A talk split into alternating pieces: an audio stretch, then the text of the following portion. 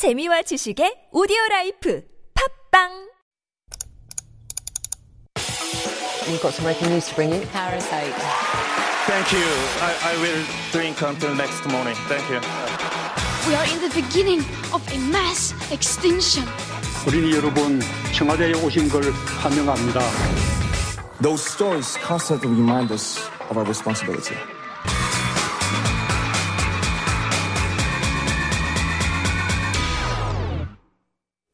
It is time for All a Buzz, and Dr. David Tizard has joined me in the studio. Good morning, David. Good morning, Sung-Yeon, and happy birthday. Thank you very much. I love the cake. Life Abroad. Thank you. Isn't it so nice? So elegant as well. And apparently it tastes delicious as well. We're going to try it after the show. Excellent. You know, I almost feel that the jingle that we have for All a Buzz needs to be updated because, you know, like Greta Thunberg, we should be having her saying blah, blah, blah, blah, blah, blah. We need to update that maybe.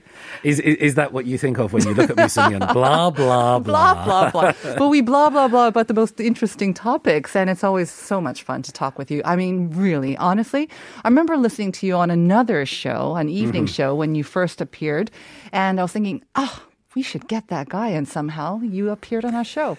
Wasn't of my doing, but it's great to have you on the show. Thank you for saying that. Producers move in mysterious ways. Yes, they do. In this department. And I was just listening to the fabulous messages from all the listeners that they sent in. Really heartwarming and touching stuff. And I did tell you this the other day over a bottle of wine, but I'll say this again now that my wife and my sister-in-law love listening to you. Thank you. Because they listen to a lot of all the things that I do, various media and TV work. They support me and they pay attention. Right. But they've always said to me, David, really like Sung-Yeon.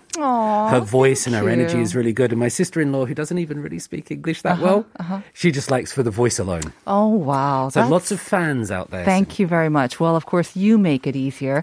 And you make it, fun for me as well. And that's why I think it's kind of relate to our listeners as well. So let's have some more fun today, shall we? I mean, usually we talk about a trending topic, but the trending topic here is life abroad. It is. And I was asked to do something special for the 2 years. No pressure. I was asked by the producers and writers to do something special for the 2 year show. So what I thought of is this. Imagine 2 years ago, Life Abroad started, but also a young baby was born on that day. And so we're going to try to tell the story of the last 2 years, perhaps through the eyes of that young child. Baby. Because Life Abroad, the first three letters of those two words would spell L-I and then A, so we'll call this young baby Leah. Very nice. We had a listener saying, would it be a boy or a girl? But Leah could be both. It could be either. Yeah. Perhaps because I thought of a girl anyway. Now, if Leah was born 2 years ago, by now at the age of two, she'd be three in Korean, wouldn't she? Right. In Korean age, it'd be three. But we're talking about life abroad, so let's go with the international age, too? Absolutely, right. Yes. So by now, probably sort of crawling around vigorously, perhaps walking, standing up. Entering the terrible twos as well? In the terrible twos, very kind of emotional, perhaps talking a little bit, sort of vocalizing various definitely sounds. Showing the personality, by age two, But still, you know, huge changes during those first 2 years, but still so much more to come, I think would be the message. You know, right. There's all that going on.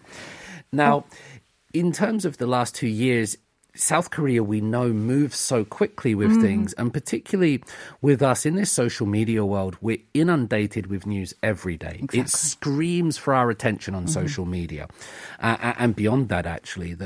And it's hard sometimes to take a longer perspective. So since Leah and Life Abroad were both born up until now, I thought we'd also have a look at some of the pivotal events that have happened during that time.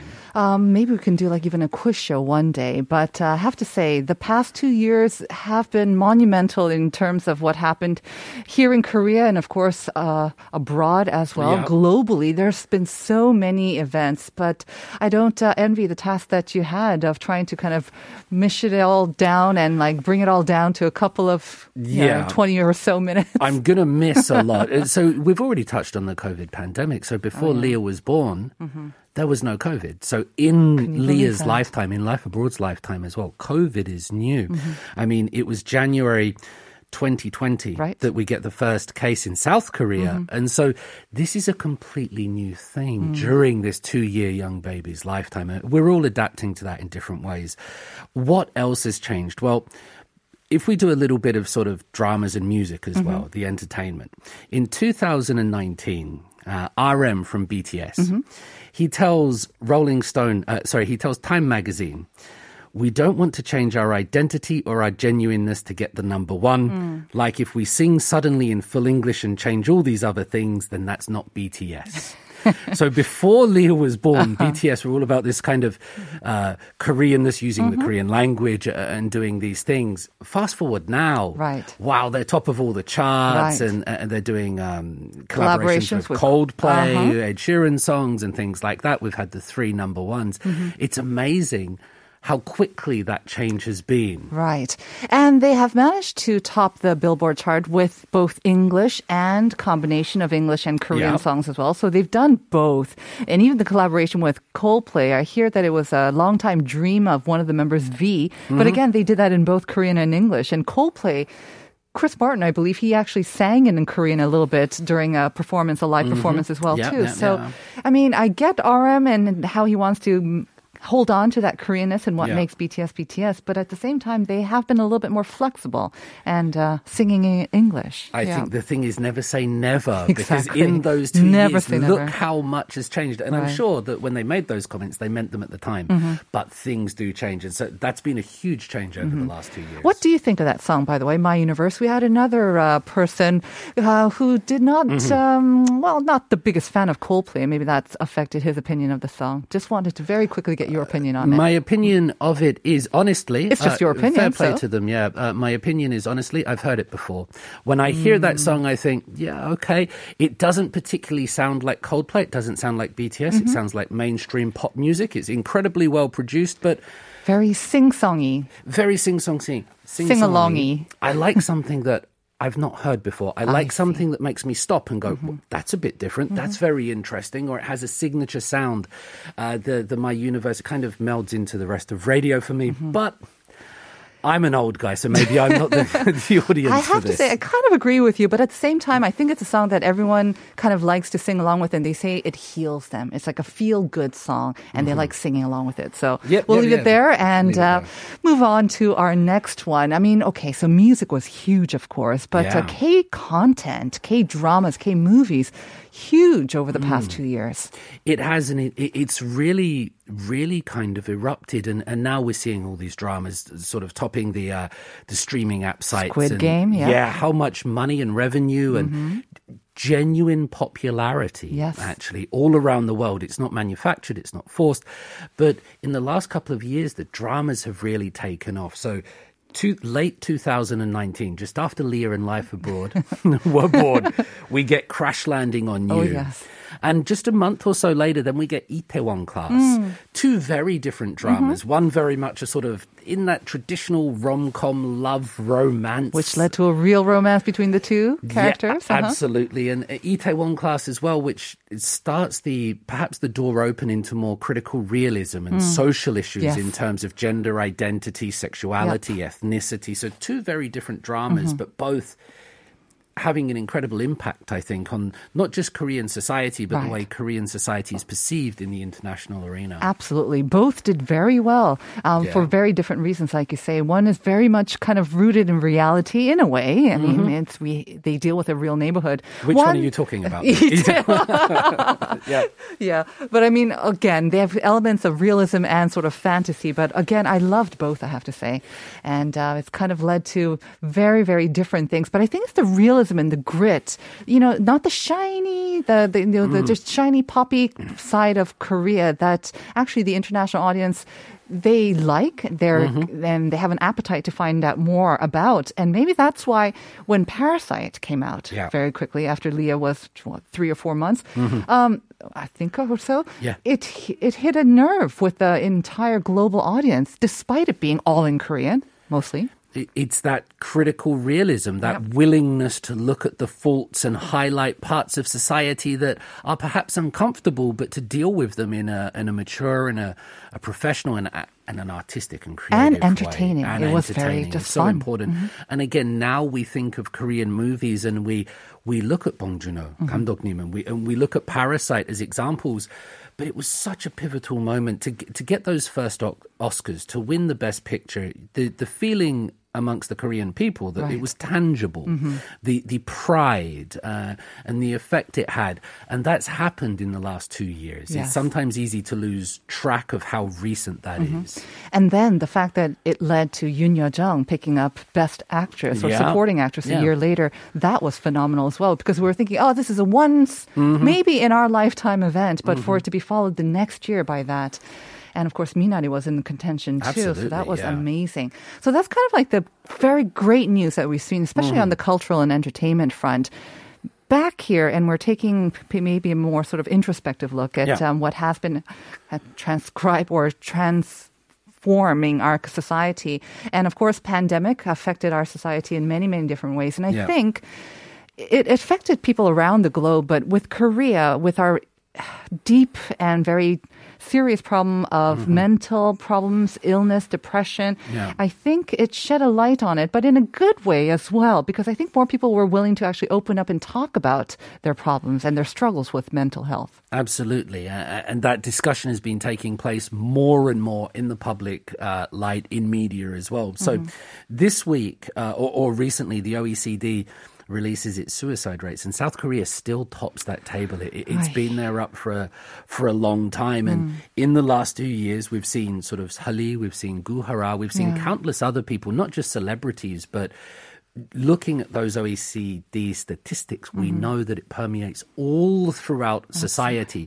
So while there's been great changes in terms of media, entertainment and industries, there still are these sort of underlying problems that perhaps might still be increasing, still not going away. And we've seen very big moments there during the last 2 years. Yeah, like you say, we still have a long way to go. Still number one highest suicide rate in OECD and double the average as well.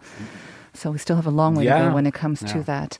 Now, of course, we don't want to transition on to that because of also the Seoul mayor, but because of the fact, of course, that our late mayor also had chosen to take that drastic decision. We have a new mayor now, and that's led to some changes in the metropolitan. Absolutely. Well, not just Seoul, but also in Busan. And before Leo was born, like 2 years ago, there was this general sort of feeling that the ruling party, and this was without sort of speaking to either political party in particular, but there was this feeling amongst the country that we were in for a long period of Democratic Party rule.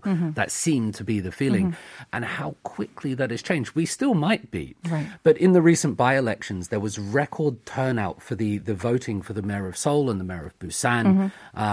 People came out and they voted the other way, rather unanimously. And that, again, shows you how quickly politics can change. That's the message that I'll be trying to bring here. Sometimes you see no way out, or you see a rosy future, whatever it might be.